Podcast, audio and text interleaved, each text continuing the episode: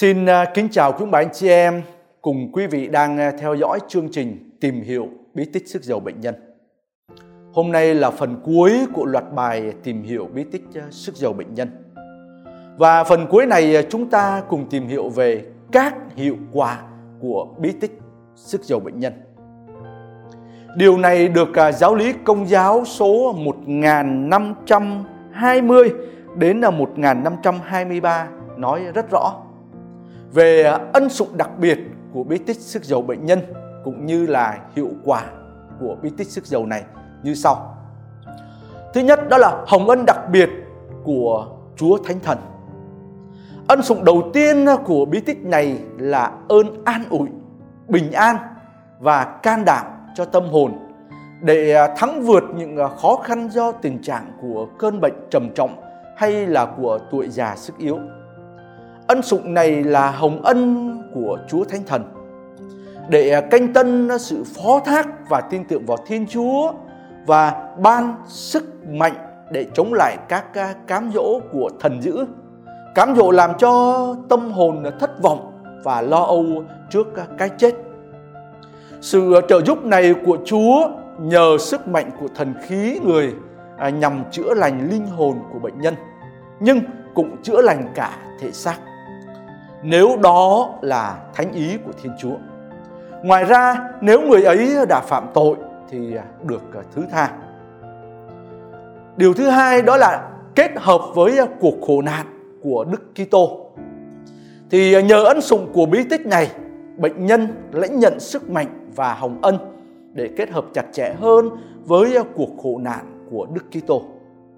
Một cách nào đó thì được thánh hóa hay còn gọi là được thánh hiến để mang lại hoa trái nhờ đồng hình đồng dạng với cuộc khổ nạn sinh ơn cứu độ của đấng cứu độ đau khổ vốn là hậu quả của tội nguyên tổ nay mang một ý nghĩa mới, đó là sự tham dự vào công trình cứu độ của Chúa Giêsu.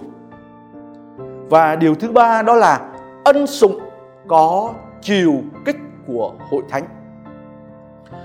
Các tín hữu lại nhận bí tích này đó, thì nhờ sẵn sàng kết hợp với ờ, sự đau khổ và cái chết của Đức Kitô, góp phần và mưu ích cho cho dân Thiên Chúa. Khi ờ, cử hành nhà bí tích này trong mầu nhiệm các thánh thông công, thì hội thánh cầu nguyện cho bệnh nhân.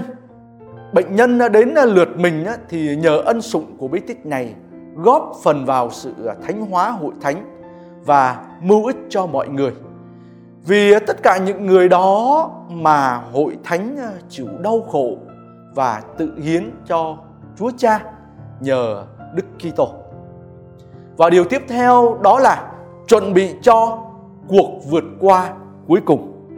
Nếu ờ, bí tích sức giàu bệnh nhân ờ, được ban cho những người đang chịu bệnh tật và đau yếu nặng, thì càng thích hợp hơn cho những người sắp lìa đời nên nó cũng được gọi là bí tích của những người ra đi bí tích sức giàu bệnh nhân à, hoàn tất việc làm cho chúng ta trở nên đồng hình, đồng dạng với cái chết và sự à, sống lại của Đức Kitô. Và cũng như bí tích rửa tội đã khởi sự điều đó. Bí tích này hoàn tất các lần sức giàu thánh ghi dấu suốt cuộc đời Kitô hữu. Và việc sức giàu của bí tích rửa tội đã đóng ấn cuộc sống mới trong à, chúng ta thì việc sức giàu của bí tích thêm sức tăng à, sức mạnh cho chúng ta để chiến đấu trong cuộc sống này. Việc sức giàu lần cuối này à, gìn giữ lúc kết thúc cuộc đời của chúng ta bằng sự à, che chở vững vàng trong những trận chiến cuối cùng trước khi à, tiến vào nhà cha. Tóm lại, ân sủng đặc biệt của bí tích sức giàu bệnh nhân có những hiệu quả đó là mang lại ơn cứu độ cho linh hồn và trong nhiều hoàn cảnh cũng như mang lại sức khỏe cho phần xác. Như công đồng à, Tridentino đã khẳng định thế này. Bí tích sức giàu bệnh nhân trao ban ân sủng tha thứ tội lỗi loại bỏ tì vết của tội lỗi, làm giảm nhẹ cơn bệnh và củng cố người bệnh. Ờ, trong nhiều trường hợp cũng à, đem lại sức khỏe cho phần xác. Xin à, cảm ơn à, những anh chị em cùng quý vị đã quan tâm theo dõi chương trình tìm hiểu bí tích sức dầu bệnh nhân. Hy vọng những góp nhặt và chia sẻ trong thời gian vừa qua xin ơn ích cho mọi người. Một lần nữa xin à, cảm ơn quý vị.